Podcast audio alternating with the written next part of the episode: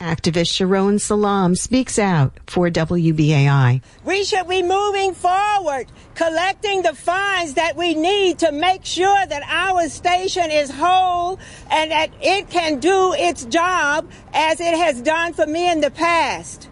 When all of this stuff happened to me many, many years ago in 1989, I didn't get very many opportunities to speak out in regards to the wrong that was done to my son right. and the other boys right. in the Central Park jogger case, as it was called at that time. Very few people stepped up. Yes, like it is was there. WBAI was there and a few others. Majority of those stations that let people like myself speak and tell them what was going on on the other side. Those stations are gone. If we lose WBAI, where do we go to get our words out? Where do we go if you've been arrested unjustly? Where do you go if someone's taken your children unfairly? Where do you go to seek justice? We must keep this station alive. Alive. WBAI. No justice. This is listener sponsored, locally controlled WBAI New York. And the previous program was Economic Update with Professor Richard Wolff, heard Wednesdays at 6.30 p.m. here on WBAI. Stay tuned for Off the Hook coming up. And again, if you consider, if you haven't, you know, if you consider supporting this radio station and haven't done it yet, well, this is a great opportunity, opportunity than any to do it now. 212-209-2950 or go to give to WBAI.org online and you'll be glad you did. As I've mentioned before, WBAI is now 63 years being part of the Pacifica Radio Network, part of the Pacifica Foundation. And it's because of people like yourself made it happen. Now stay tuned for Off the Hook coming up.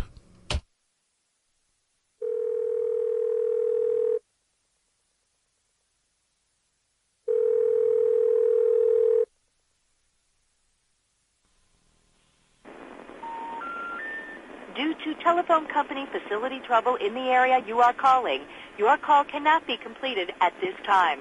Please try your call later. 078P. We're sorry.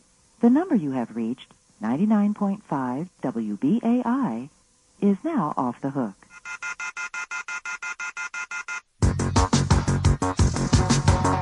The telephone keeps ringing, so I ripped it off the wall myself while shaving. Now I can't make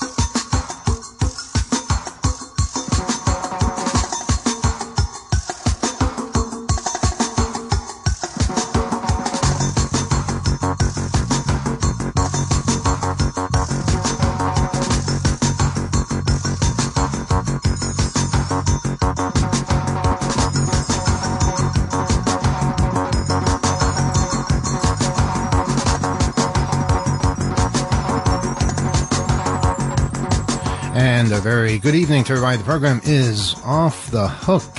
Emmanuel Goldstein here with you on this Wednesday evening, joined tonight by Kyle. Yeah, I'm, I'm right here. And uh, out there in Skype land, I see uh, Rob T. Firefly. Good evening. And um, Arseny, you're joining us again. Yes. Hello. Arseny, uh, you may remember from many years ago, used to be one of the co-hosts of this particular program. Um, and in fact, uh, you've just flown in from London, I believe.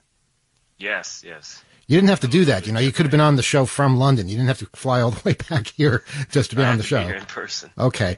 Um, and uh, we also have a special guest. Uh, Lorax is joining us from uh, a Distributed Denial of uh, Secrets, one of our favorite organizations. Greetings, Lorax. Hi, thanks for having me on. Uh, we're going to get to a very big story involving uh, you folks uh, in, in just a moment. But first, we're going to just go through some of the things that have happened uh, over the past week. It's, it's kind of a, our usual hodgepodge of um, smart things and stupid things. So we'll try and race through this as, as quickly as possible. Um, okay. Um, oh, by the way, Rob, uh, Gila's not here. So is she coming She, later? she is not. She is on her way. She is caught in the wonderful weather out there, and uh, so she'll be here at some point. Okay, and I should also point out Alex is currently on a plane from London to here, but his plane, unlike Arseny's plane, is getting here after the show. and if you remember the last time we tried to talk to Alex on a plane, did not go well. We're not even going to try to do that again. I don't know what's going on in London or why everybody's in such a rush to get back here, but um, whatever. Well, in any case, I, I'll be very happy to provide very bad legal advice. Okay, that's fine. stead. That's you know that's that's that's great. Um, yeah. So now, um, speaking of um, of um, uh, degrees and, and and accomplishments and things like that, MBA, Masters of Business Administration. That's quite an achievement, don't you think? It's it's something that a lot of people strive for, and they they work hard, they study. And that damn chat G, uh, GPT, chat GPT, uh, passed an MBA exam given by a Wharton professor. Yeah.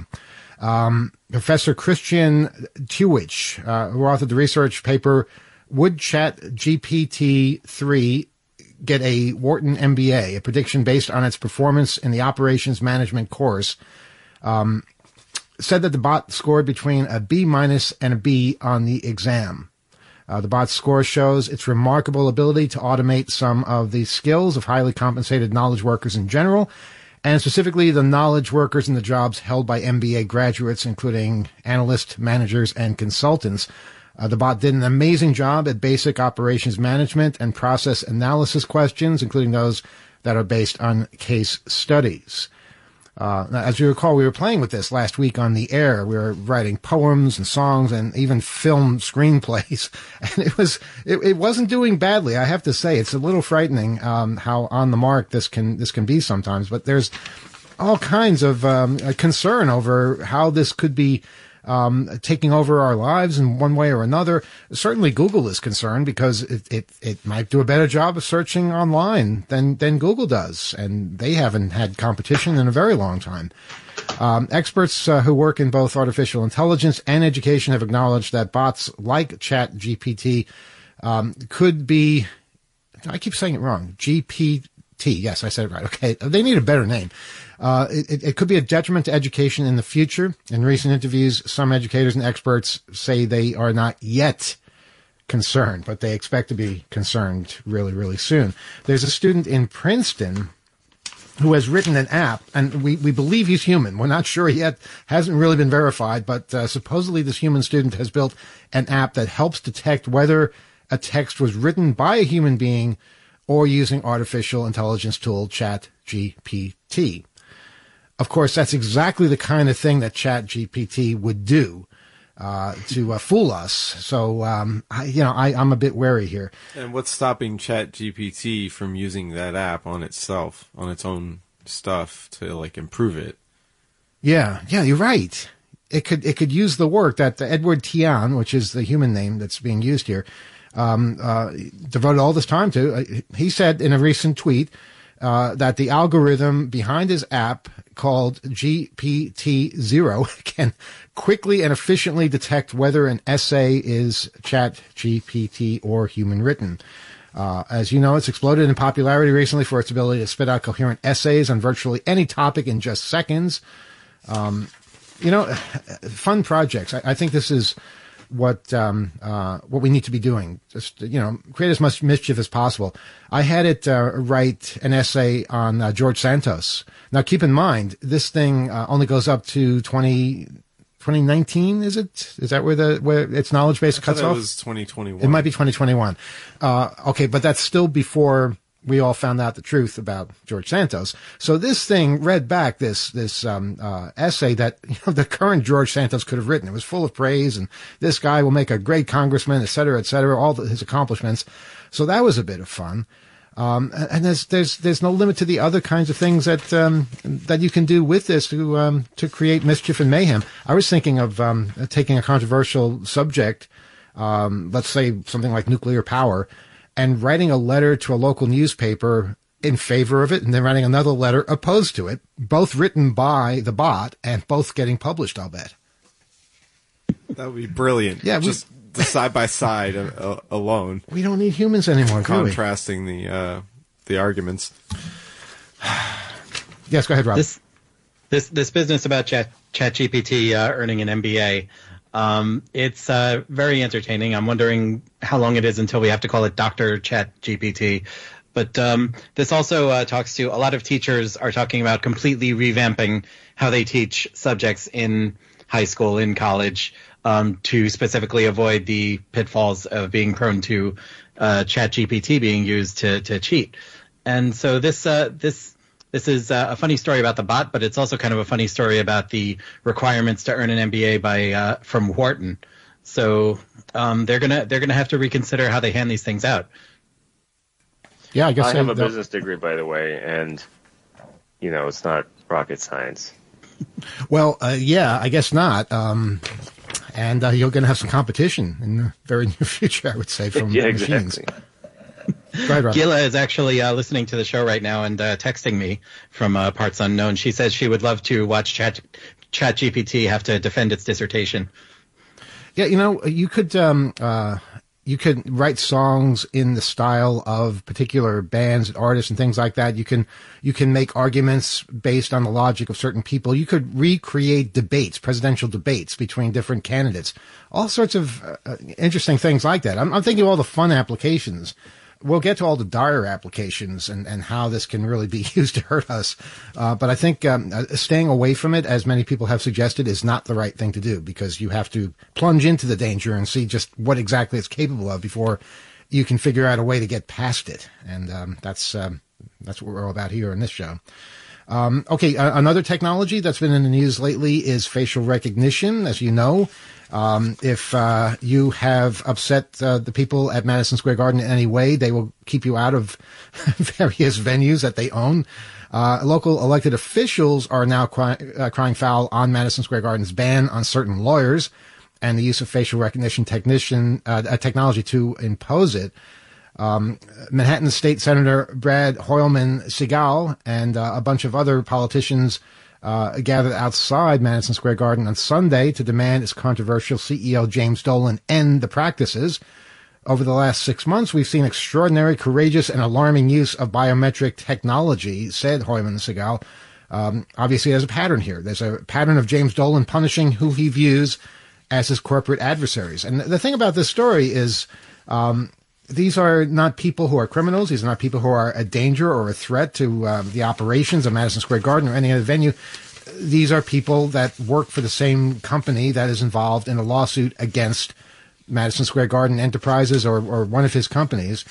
And uh, it, it just shows you how easy it is to misuse this technology in a way that can really hurt people, hurt innocent people who are just there to see a game or a concert or, or, or, or something like that. Um, so it's interesting to see uh, politicians getting involved. New York Daily News, look at this. They printed a big picture of James Dolan. So if um, if you want to take his face and ban him from your events, I, I guess you can do that. Uh, we are well, we don't use facial technic- uh, uh, technology at uh, Hope, do we? Maybe it's worth it just so we can ban him. You know, what do you think? Certainly possible. Yeah. Uh, uh, creative ways uh, people can uh, retaliate Mhm. with the same atti- uh, same kind of attitude. Yeah, I, I've never had the chance to play with facial technology.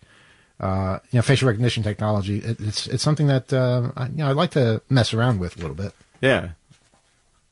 I mean, wasn't it at the uh, second Hope conference that everyone was wearing masks of Kevin Mitnick? Uh, that was the uh, first Hope conference. That was 1994. We were doing that. Yeah, that was uh, that confused a lot of people. But we didn't have facial recognition technology. Go ahead, Arsene.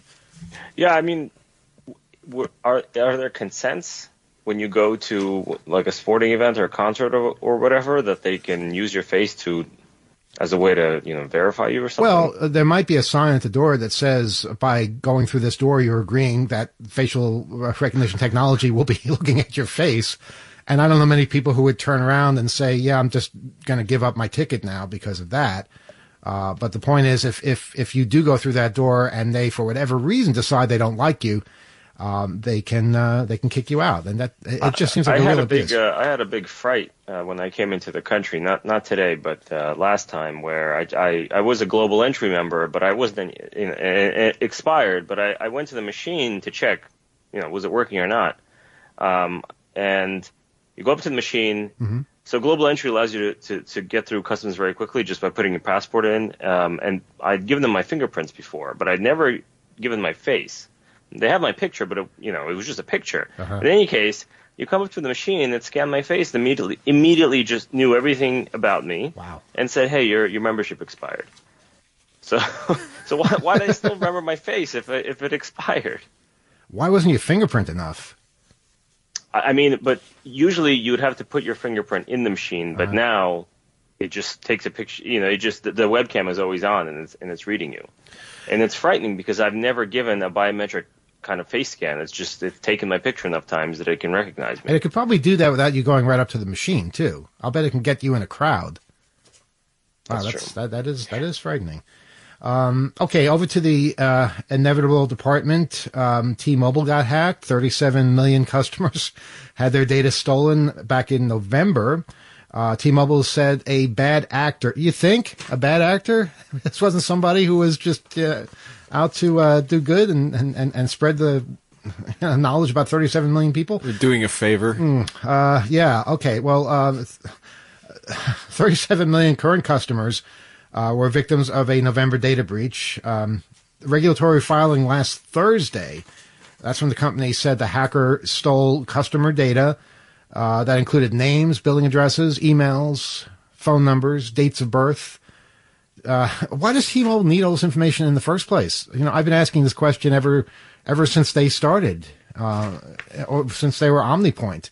Why do you need all this information? And um, many times you can give them fake information and still have an account. That's it's it's not impossible, but it's more and more difficult. So, social security number, you know, dates of birth. No, they they they don't need all that. They really don't. But yet they insist on on on getting it all from you. Uh, anyway, the information um, can easily be compiled with other stolen or publicly available information used by scammers to steal people's identities or steal money. And of course, T-Mobile says working with law enforcement. I don't know what they're going to do at this point. They've begun to notify customers whose information may have been breached. And I'll bet, I'll just bet when they notify these customers, they're going to offer them a free period of enrollment in a program that monitors their credit report. And they can sign up and pay for it after that, that period of time has ended. It, it almost seems like a promotion, you know, when they, when people get hacked and, um, or have their identity stolen, that that entitles you to a free year or, or, or 18 months of, um, of this service. Anyway, the, the wireless carrier did not indicate what it might do to remedy the situation. Of course not. Uh, it noted it could be on the hook for significant expenses because of the hack, uh, although the company said it doesn't expect the charges will have a material effect on T-Mobile's bottom line. Um, they hired an ex- external cybersecurity team to investigate after they found out about this.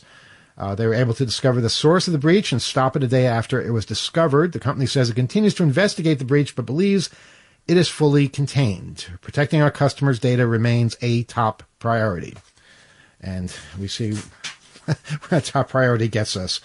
Um, okay, over to some um, some of the smarter news. Appliance makers, uh, Whirlpool, LG, um, they're a bit baffled by this. Uh, they added Wi-Fi to all their dishwashers and ovens and refrigerators. They made apps, but only 50% or less of their owners have connected to Wi-Fi.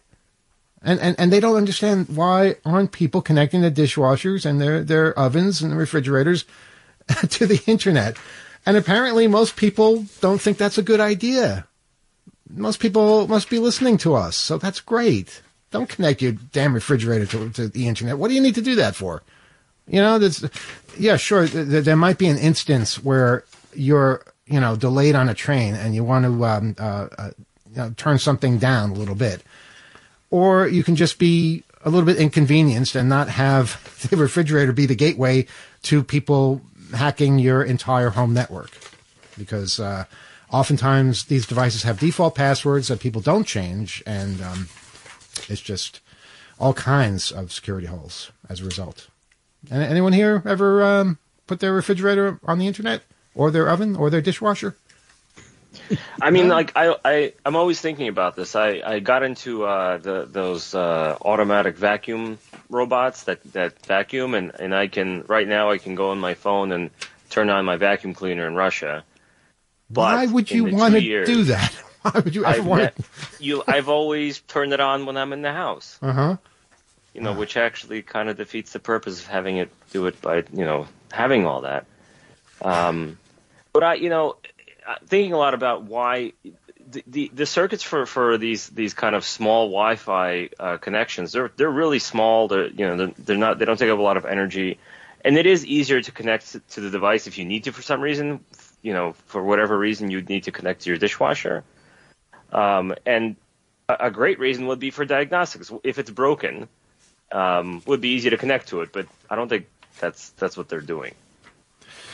I'm just happy that so many people aren't doing this. You know, we, we, we talk about things like this week after week, and it just seems sometimes like people are just following blindly uh, into the world of high tech without asking questions and, and, you know, buying the same thing over and over again because it's built in obsolescence. But in this particular case, I think people are doing the right thing by not adding these things to their network. There's no reason to do that. And, um, hopefully that's a trend that continues. Okay, so we're going to dive right back down into the stupid again. Uh, every so often you, you, you see a headline where you just are so disgusted by it, you don't want to continue reading, but we have to. It's our job. The lights have been on at a Massachusetts school for over a year because no one can turn them off. How do you continue reading a story like this? Well, let's see what happens. Yeah, for nearly a year and a half, a Massachusetts high school has been lit up around the clock because the district can't turn off the roughly 7,000 lights in the sprawling building.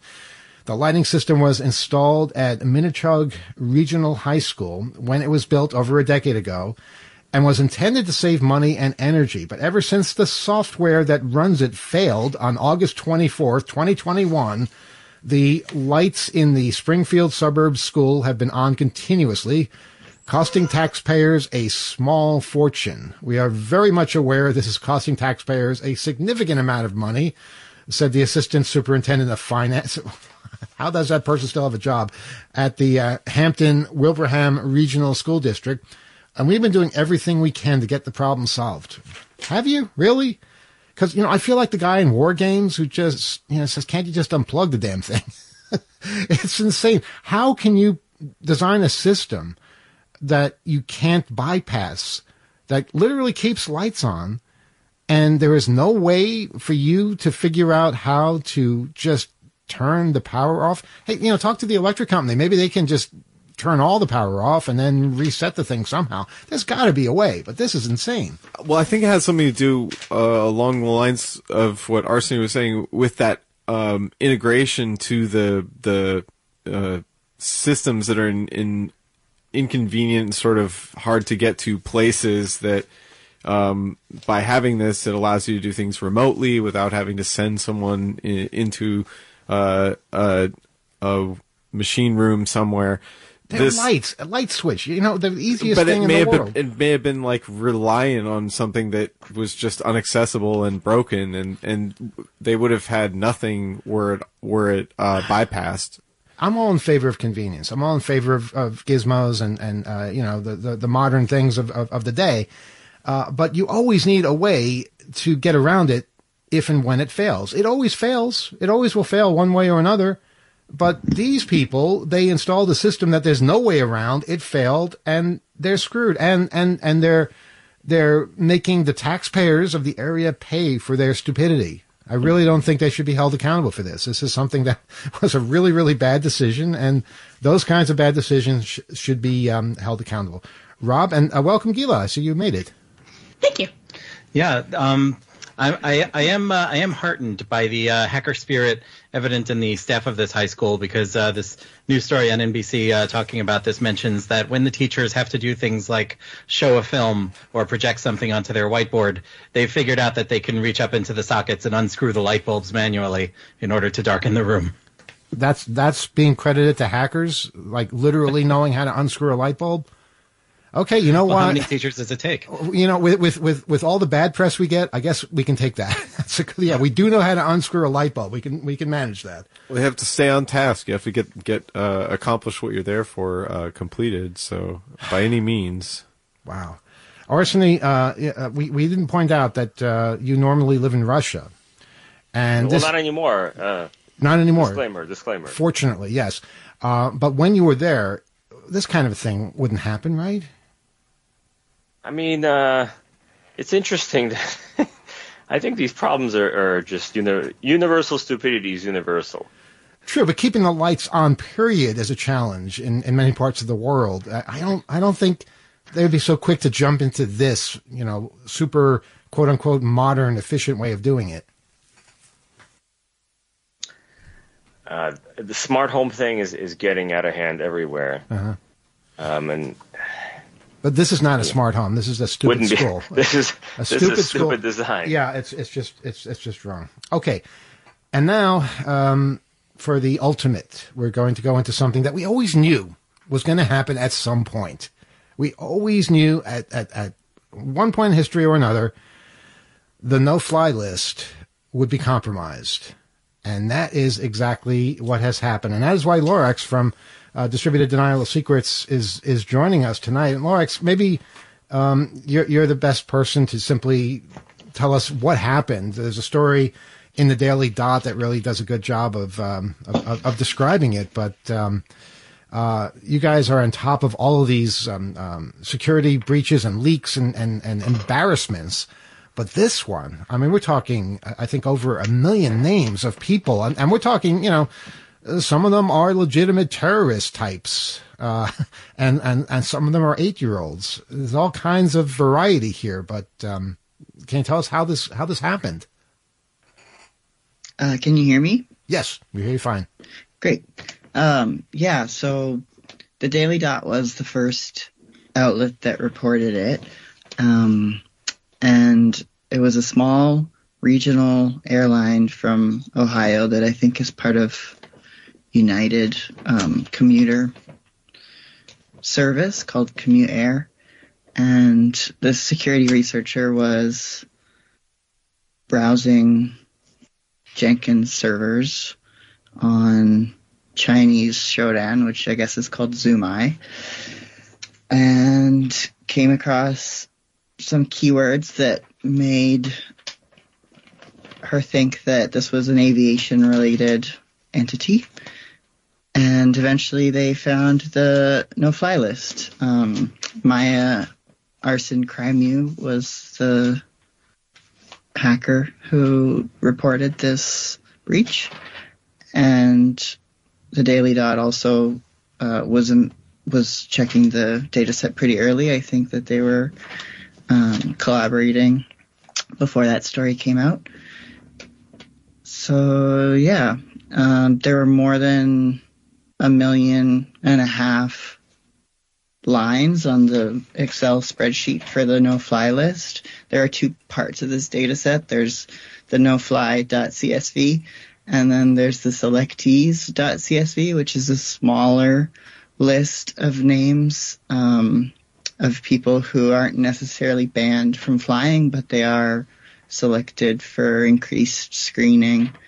Um, and it's sort of up to the discretion of the TSA agent on duty whether they can fly or not that day. So the file is actually called nofly.csv. It's not like they were trying to make it uh, at all um, um, hard to find.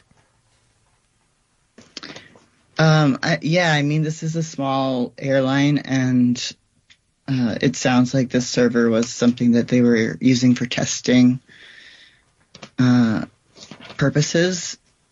The original people who found the leak, they didn't know when the list was dated from, but before the first Daily Dot piece came out, the airline issued a statement saying that it was from 2019, so it wasn't um, the most up to date list of the no like names on the no fly list, but it was a genuine list from snapshot from 2019, which is pretty recent. hmm That is incredible. Uh, what has been the response so far from the airline industry, from from governments around the world at having this um, this information just made public? I guess.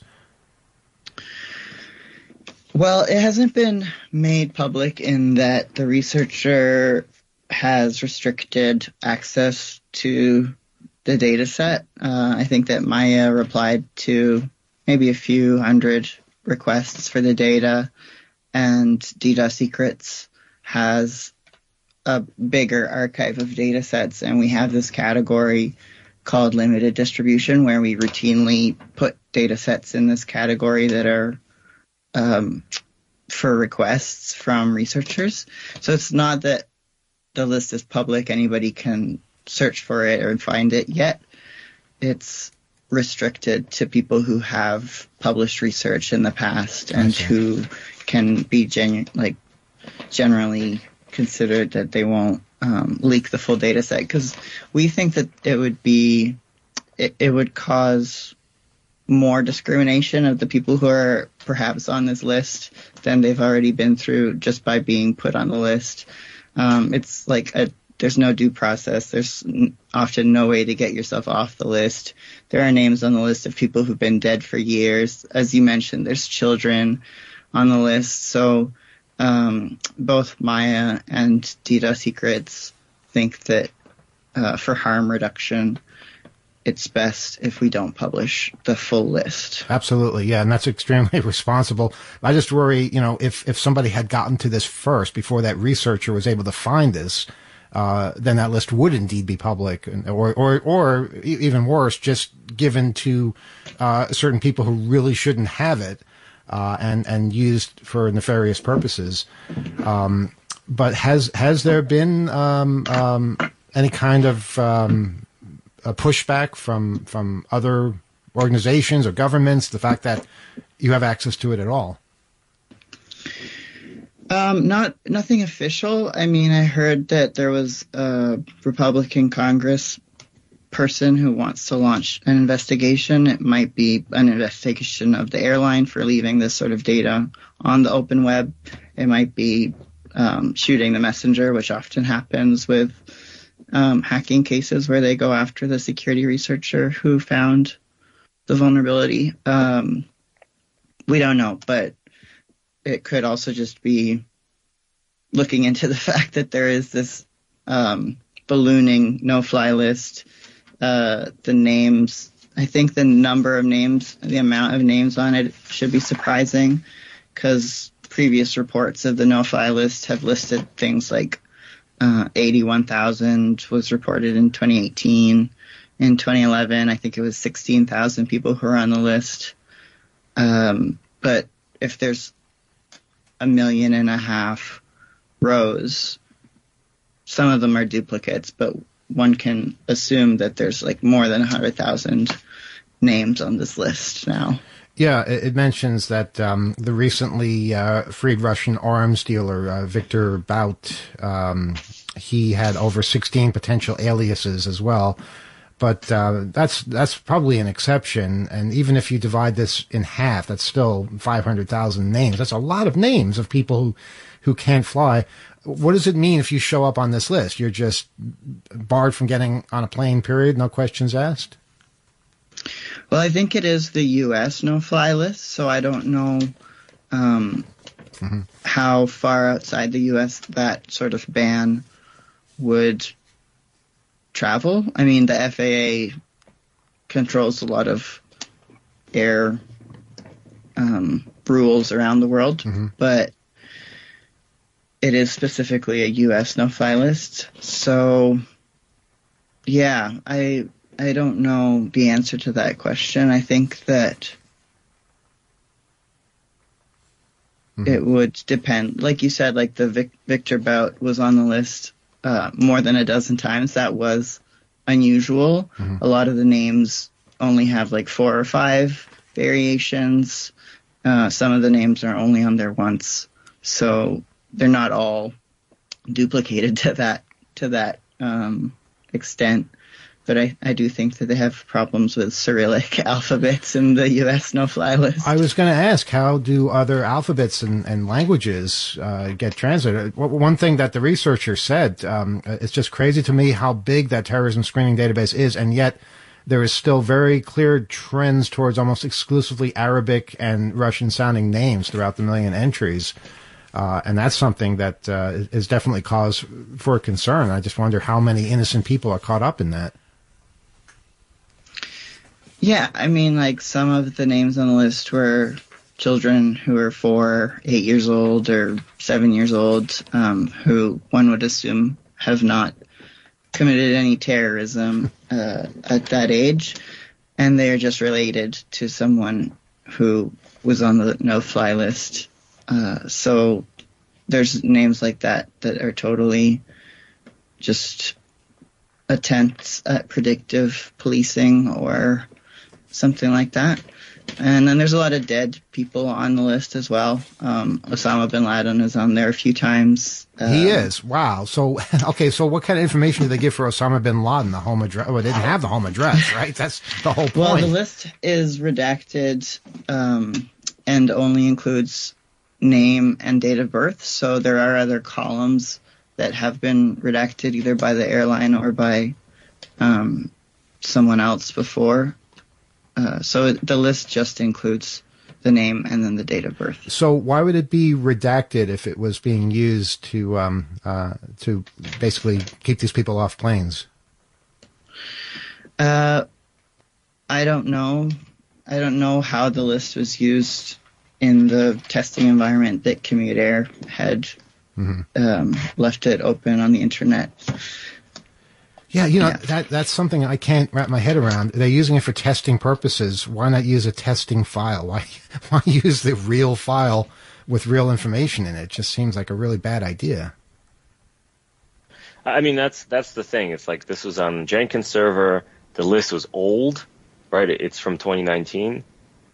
Um, and then the format CSV, I think has a te- would have a lot of trouble with like you know those alphabets we mentioned. Um, but then the question is like, you know, shouldn't there be? I mean, this information is pretty sensitive. Should shouldn't there be, you know, enforced rules on on how how it's used by the airlines? One would think, but again, we see this time and time again where these rules, if they even exist, just are ignored or bypassed. Yeah, when it when it comes to use of uh, PII like this, um, a lot of organizations um, who have a testing environment set up, like from a technical standpoint, it's the easy way out to just take a snapshot of the real data, move it into the testing environment, and do what playing with it you have to. Um, to come up with new data would be would take work, and it would be too much like work.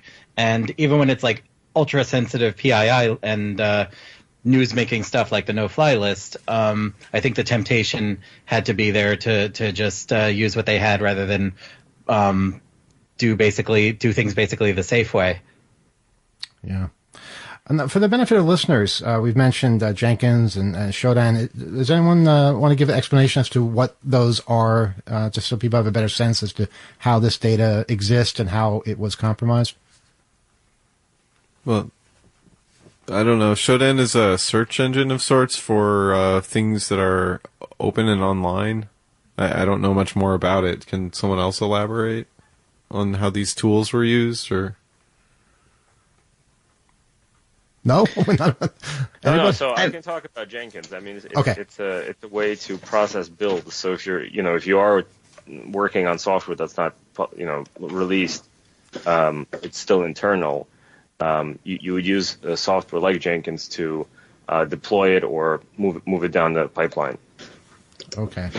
And uh, Shodan, as Kyle said, is is, is used to um, uh, to find these find things like video cameras and uh, uh, That's what I thought it was. I don't know what Internet form Things. it is. If it's Yeah. a program. Is it compatible with washing machines? You would find it, it washing probably machines. it probably can be because it basically exists to find the kind of servers that internet tech, uh, connected devices of various types um, would have on the internet. Um, so just various things that are connected up and uh, making their presence known. Shodan finds them, and uh, you can search them. So that's what this researcher was doing, and I imagine researchers are doing this constantly. Is, is that is that right, Lorax? Uh, yeah, I think that step one, boredom.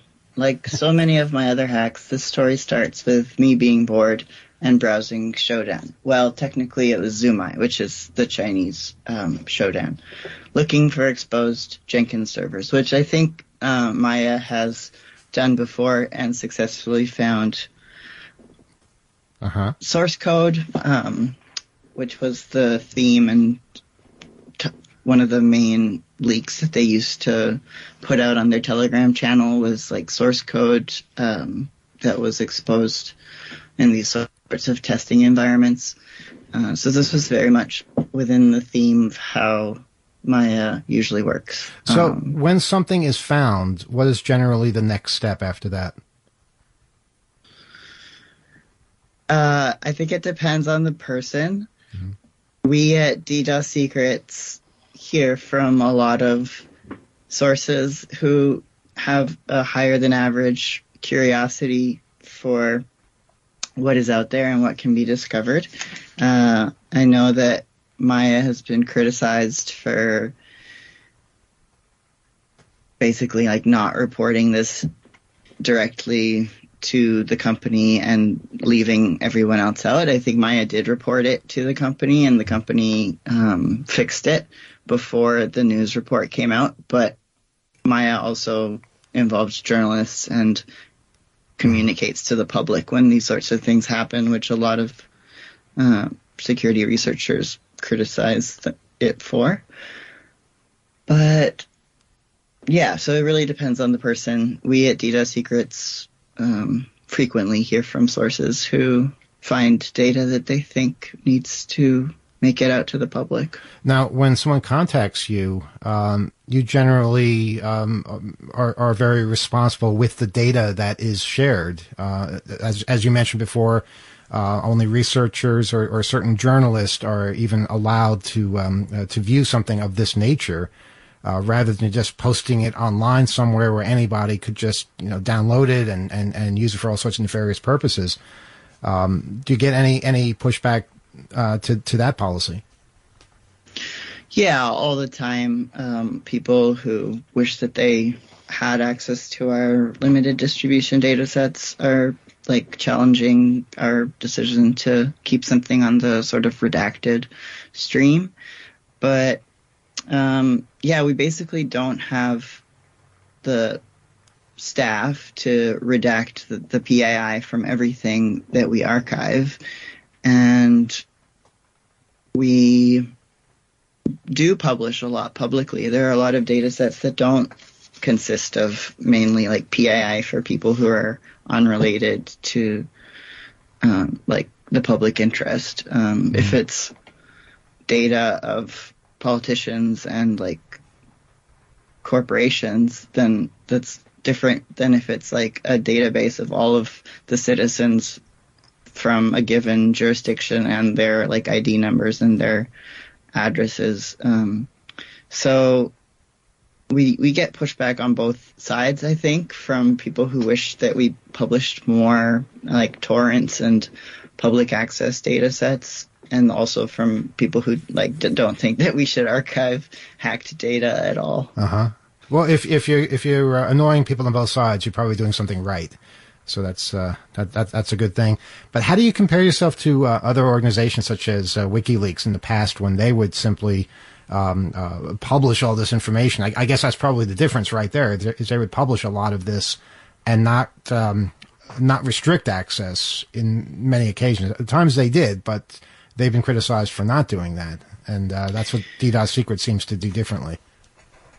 Yeah, I don't think that WikiLeaks had a category for like reserved data sets. Um, different reasons. They've also like published less stuff and added less stuff to their archive over the years, like volume.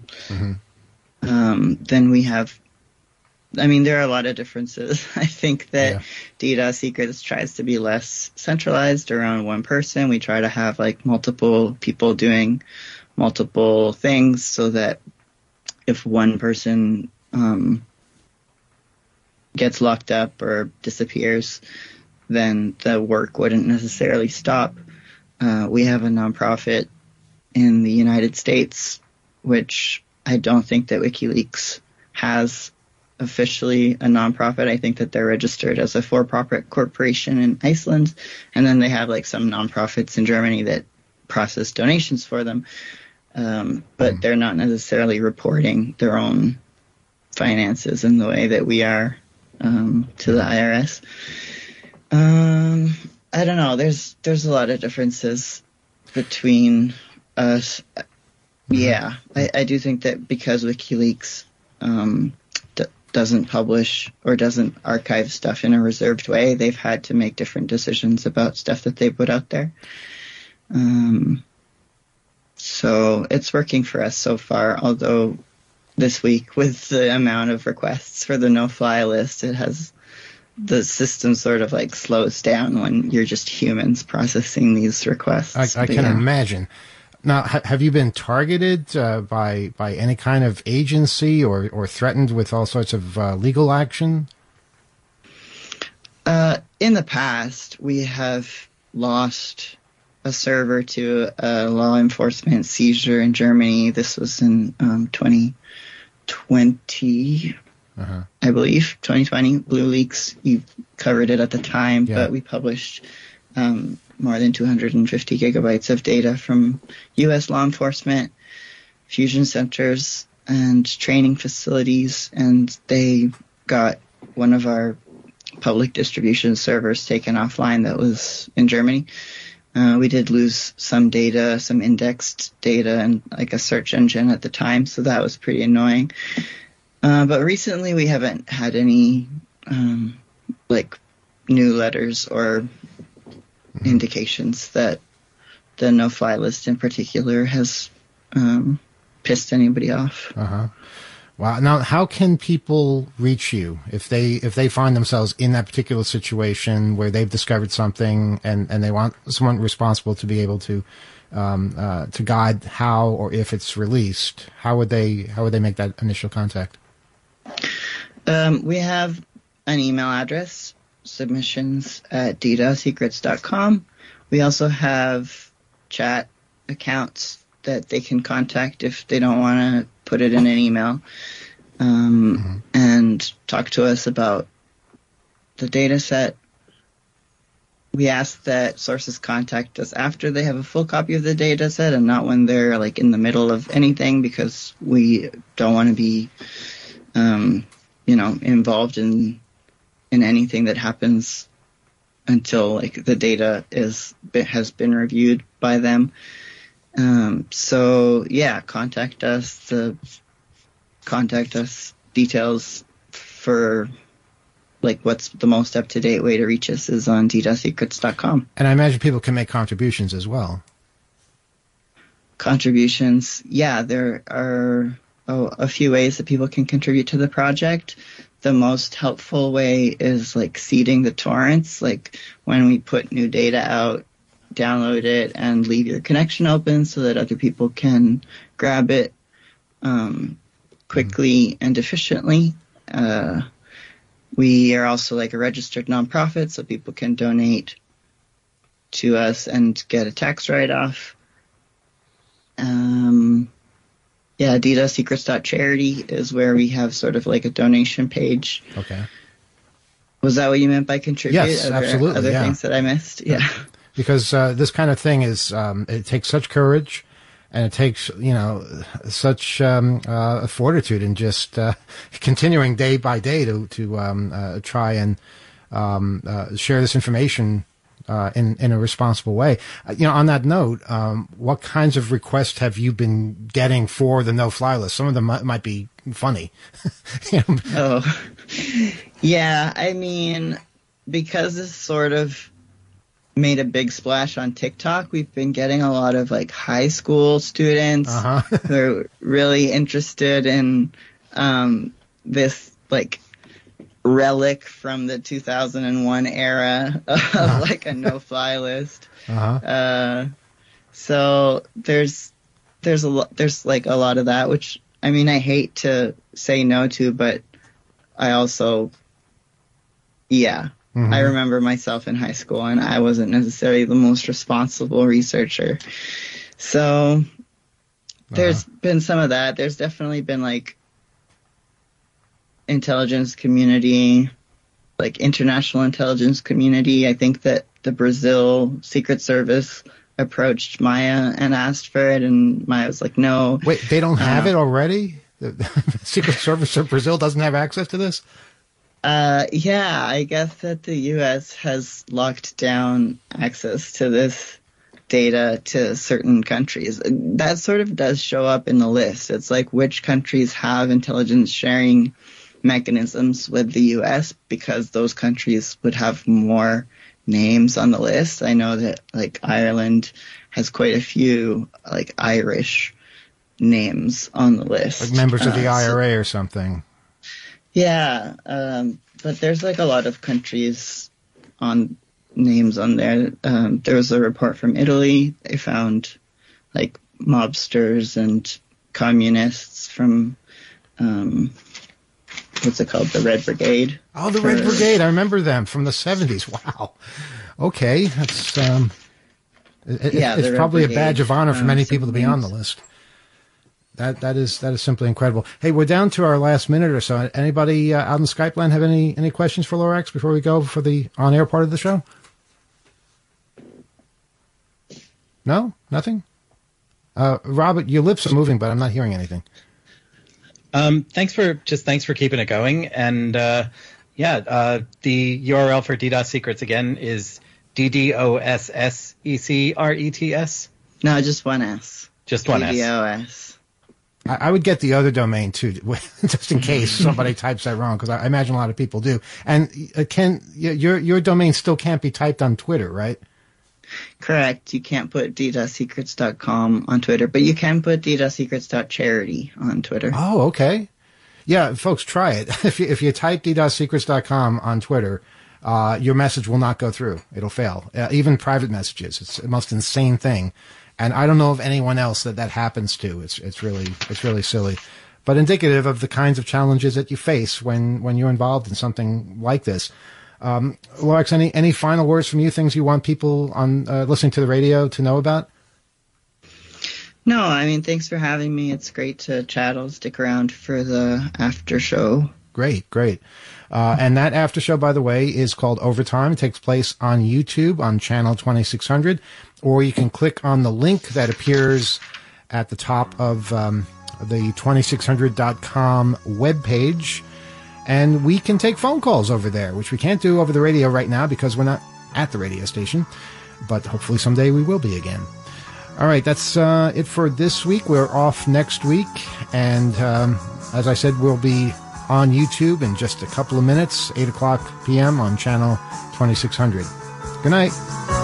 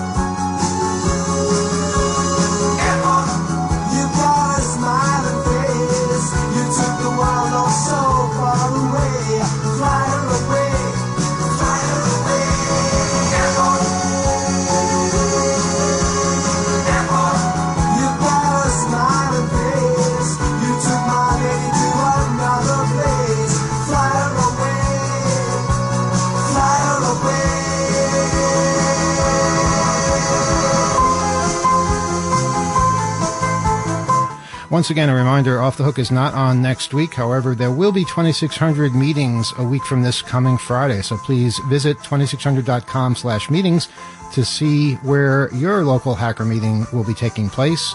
Again, stay tuned for overtime over on YouTube and keep listening to WBAI.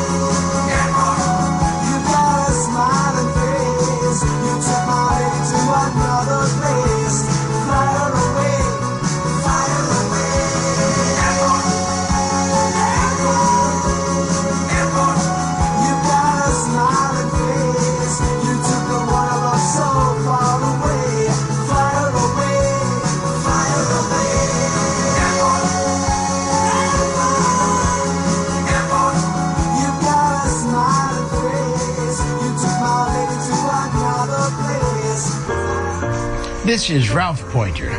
Join me and others every Wednesday, 8 to 9 p.m. Eastern Time on WBAI 99.5 on your radio dial.